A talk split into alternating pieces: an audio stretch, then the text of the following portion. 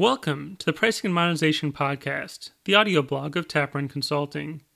Today we're going to be talking about a very important subject name tags. Alert the press! I've made a recent discovery worthy of the Nobel Prize for Economics. I attended a business networking event and immediately began my search for awesome people. There was Bob, the accountant with a high tech firm, and Jane, the branding expert, and of course, Harry, the programmer. All of them faded into the background when I spotted a rather outspoken man with a name tag that read Mr. Awesome. Mr. Awesome? Was this the person I was looking for? The answer was a very emphatic no. I've read in many marketing books that a name tag is a great opportunity to create interest among crowds. One can write his name upside down, draw a picture, or even write something like Mr. Awesome in order to attract greater levels of attention. Despite my interest in all things awesome, a character trait of mine that is quite worthy of song, I made great haste in ignoring him.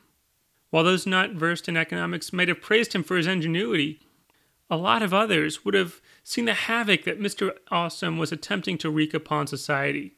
He had to be stopped. My line of thinking can be traced back to Garrett Hardin's Tragedy of the Commons. In this work, the author explained what happened to economic systems when rational actors find a shared resource. They exploit it.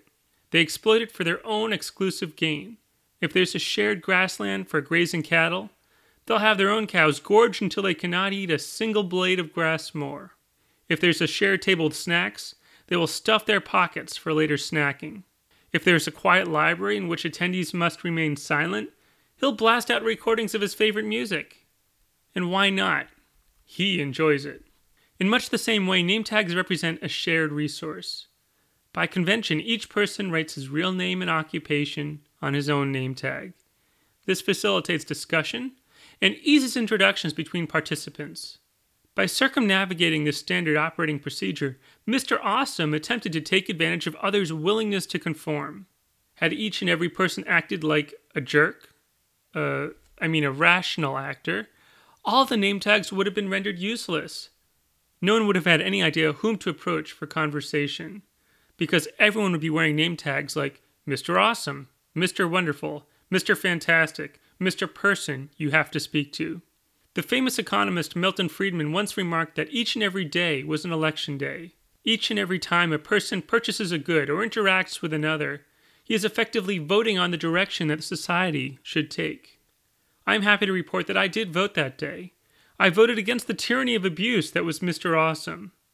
Not only did I avoid him, but I encouraged others to do the same. My vote was for convention. My vote was for the good of the masses. My vote was the only rational choice.